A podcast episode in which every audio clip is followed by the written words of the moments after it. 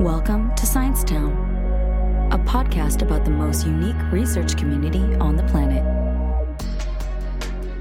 With every episode, we will bring you cutting edge tech, science, and startup culture through the eyes of pioneering men and women.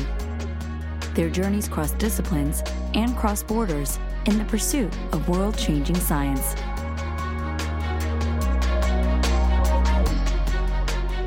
Hello, I'm Nicholas DeMille. And I'm Ben Stevens. Welcome to this special Science Town series on personalized medicine. Cheap and rapid genetic sequencing, big data, supercomputing, and more is opening up new possibilities for medicine at the individual level. As we enter a new decade, we wanted to sit with some of the world's leading experts on personalized medicine to find out where the science is headed and what that means for you.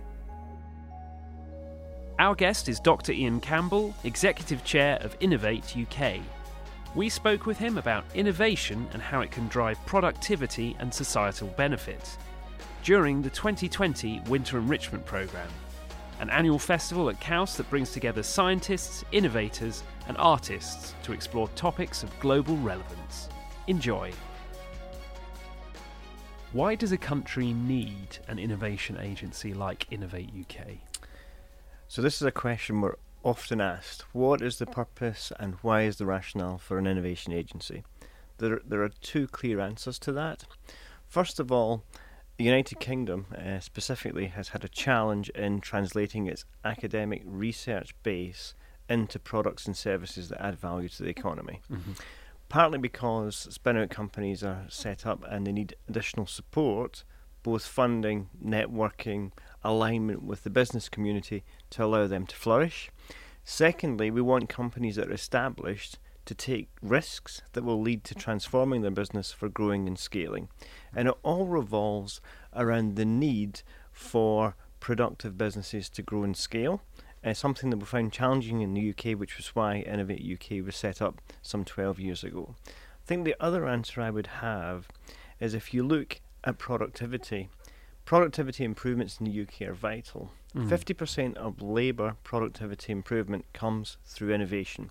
So that is transforming how a business can operate, bringing in new processes, new supply chains to allow them to commit the time, effort, and resources to, to be a developing company. And if companies invest in R&D, they tend to do better. They grow, mm-hmm. they export, they have higher skills, the average job salary is better, and people feel more linked to the role of the agency in terms of driving business forward. Now, the the other side of the coin is, well, couldn't businesses do that on their own? Mm. And so they could. So what we're there to do is to help businesses take risks. And so what what we say is, have you got a good idea? We'll assess the idea for its innovation, its potential to transform the services it provides, and if we deem that worthy, we'll say, okay, you can have a grant of, let's say, £100,000. But of that £100,000, you will have to find £30,000 yourself. So right. it's a joint commitment to mm. try and drive it forward. So we never fund a business 100%, but the funding that we give them essentially de risks that move into maybe more exciting, more challenging, maybe further out research that allow them to drive their company forward. Okay. Um, and Ensuring societal benefit is a key part of uh, Innovate UK's remit. So, how do you actually measure that? So, I, ensuring societal benefit covers so many things. Mm. That could be from securing high paid, well secured jobs. It could, through, through disseminating of knowledge, create better experiences for individuals in a whole range of products and services.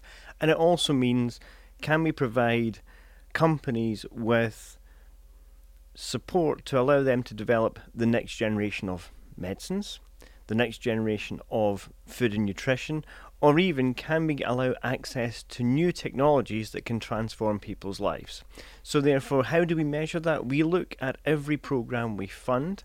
It gets monitored on a quarterly basis where an individual goes in and asks a series of questions around the project and the program. That allows us to ensure that the projects and programs are on track, or if they're falling behind, perhaps to allow them to repurpose a little bit to allow them to change. Once a program has finished, we also follow up for a series of five years afterwards to ensure that the ongoing spillover benefits from the projects have been realised.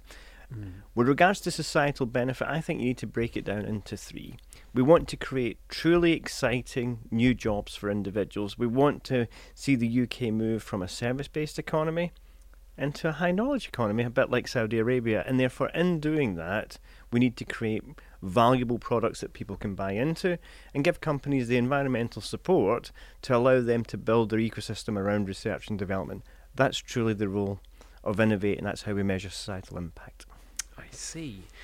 And you've got uh, a number of grand challenges, and one of them is clean growth. Within that one, there is something called the Faraday Challenge. Can you tell me a little bit more about that? Yeah, so the Faraday Challenge is the largest of the Industrial Strategy Challenge Fund challenges. The UK has a high uh, number of jobs associated with the building of combustion engines. Mm. As we move towards the electrification of automobiles and the UK government's policy of being electrified by 2040, those jobs that are currently in making combustion engines have to be moved into other fields. At the same time, the UK's academic research base is particularly strong in batteries. The lithium ion battery was actually invented in the UK. So, if we look at what car manufacturers are truly wanting, they want high power, lightweight batteries to allow you to drive 400 miles through battery power without needing a recharge. Mm. So we commissioned a challenge in 2017 that lasts for five years to create two things new chemistries for batteries that allow that journey to take place, an industry around how those could be manufactured, and then culminating it all is how do we get new chemistries to keep the weight of the batteries down and allow them to be recycled.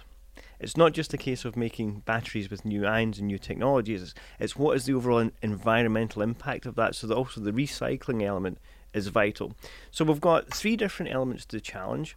One, collaborative programs between uh, automotive and other transport manufacturers and academia. Mm-hmm. The second is to build an infrastructure. So there's a Faraday Institute that has been built to allow academics to group together to truly think about what is the future of battery technology. And thirdly, the Battery Innovation Centre, which is all about how do we commercialise that and scale up. So there's a scale up facility associated to it as well. And what we're hoping to do is go from early discovery research, translate that very quickly with the collaborations, and then get that into pilot scale manufacture and out into test and vehicles all within four years. And in terms of funding, that means you're spreading it between the academic sector, the private automotive sector, and uh, anywhere else as well? So the funding for it is, is interesting because, first of all, the Industrial Strategy Challenge Fund is all about productivity. Mm-hmm. So industry are bringing money to the table. Oh, okay. So they are investing right. in it, but mm-hmm. clearly they want to get the solutions as the output, which is absolutely fine. Secondly, our money goes into either supporting the academic research 100%, supporting the collaborative research, balanced with the private funding, and thirdly, we are building the infrastructure. And so 100% of the funding for the buildings is coming through uh, the Industrial Strategy Challenge.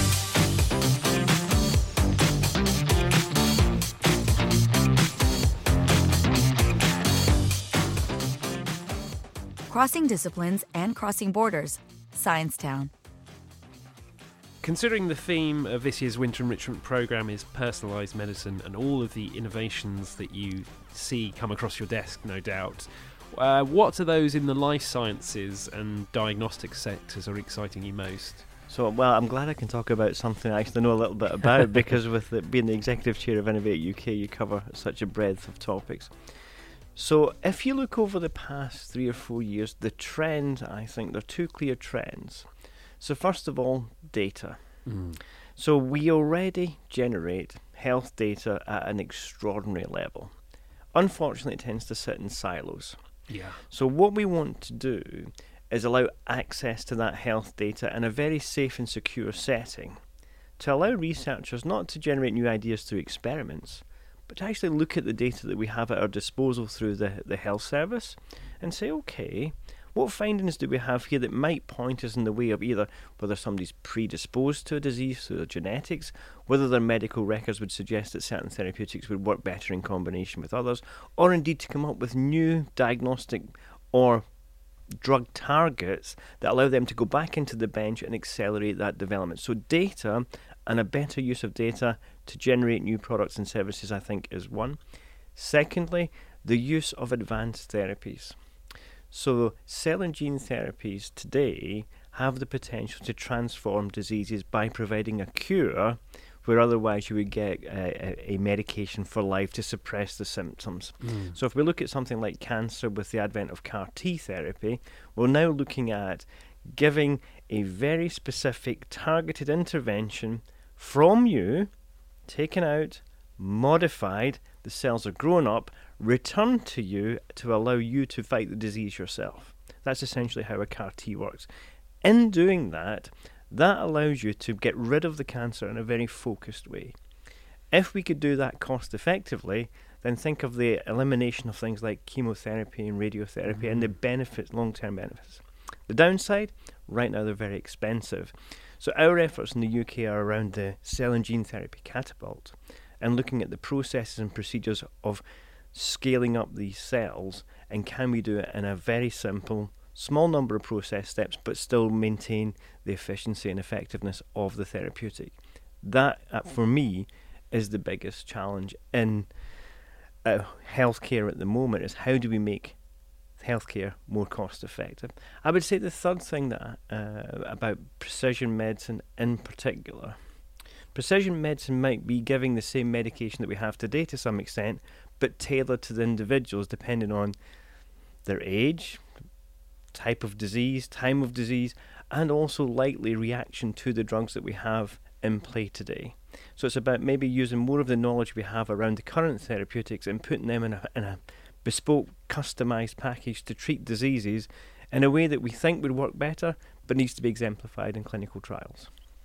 And was it these kind of innovations that first got you into this sector that first sort of lit that spark? So I, I, I must say that the, w- one of the things that drove me to to become uh, the exec chair of, of Innovate UK is looking at what does society look like in 2050. We can't have two planets, so therefore we need to find a better way of producing food. There has to be novel solutions that are innovative, that drive economic and societal benefit when you look at the health and life sciences space, we just have so many talented people, but by working in a cross disciplinary, cross research avenues way, we can then build real productive solutions that make a meaningful impact. And I think, regardless of what we do at Innovate UK, one of the aims is to make a difference. Either a difference to the companies we're funding, a difference to the research by maturing it forward, or indeed by helping in some small way to create new products and services that do transform people's lives. That's really why I got involved uh, in Innovate more broadly, but also particularly in my current role. Great. Thank you so much for your time. It's been an absolute pleasure. Thank you very much. Science Town is produced by Mark Bowes and Alex Arias. I'm Nicholas DeMille with co host Ben Stevens. Thanks for listening.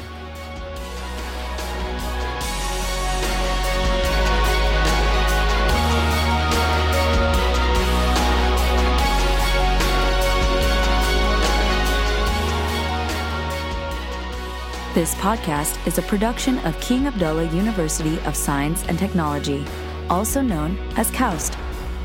You can find us on all major social channels, wherever you get your podcasts, and at sciencetown.kaust.edu.sa.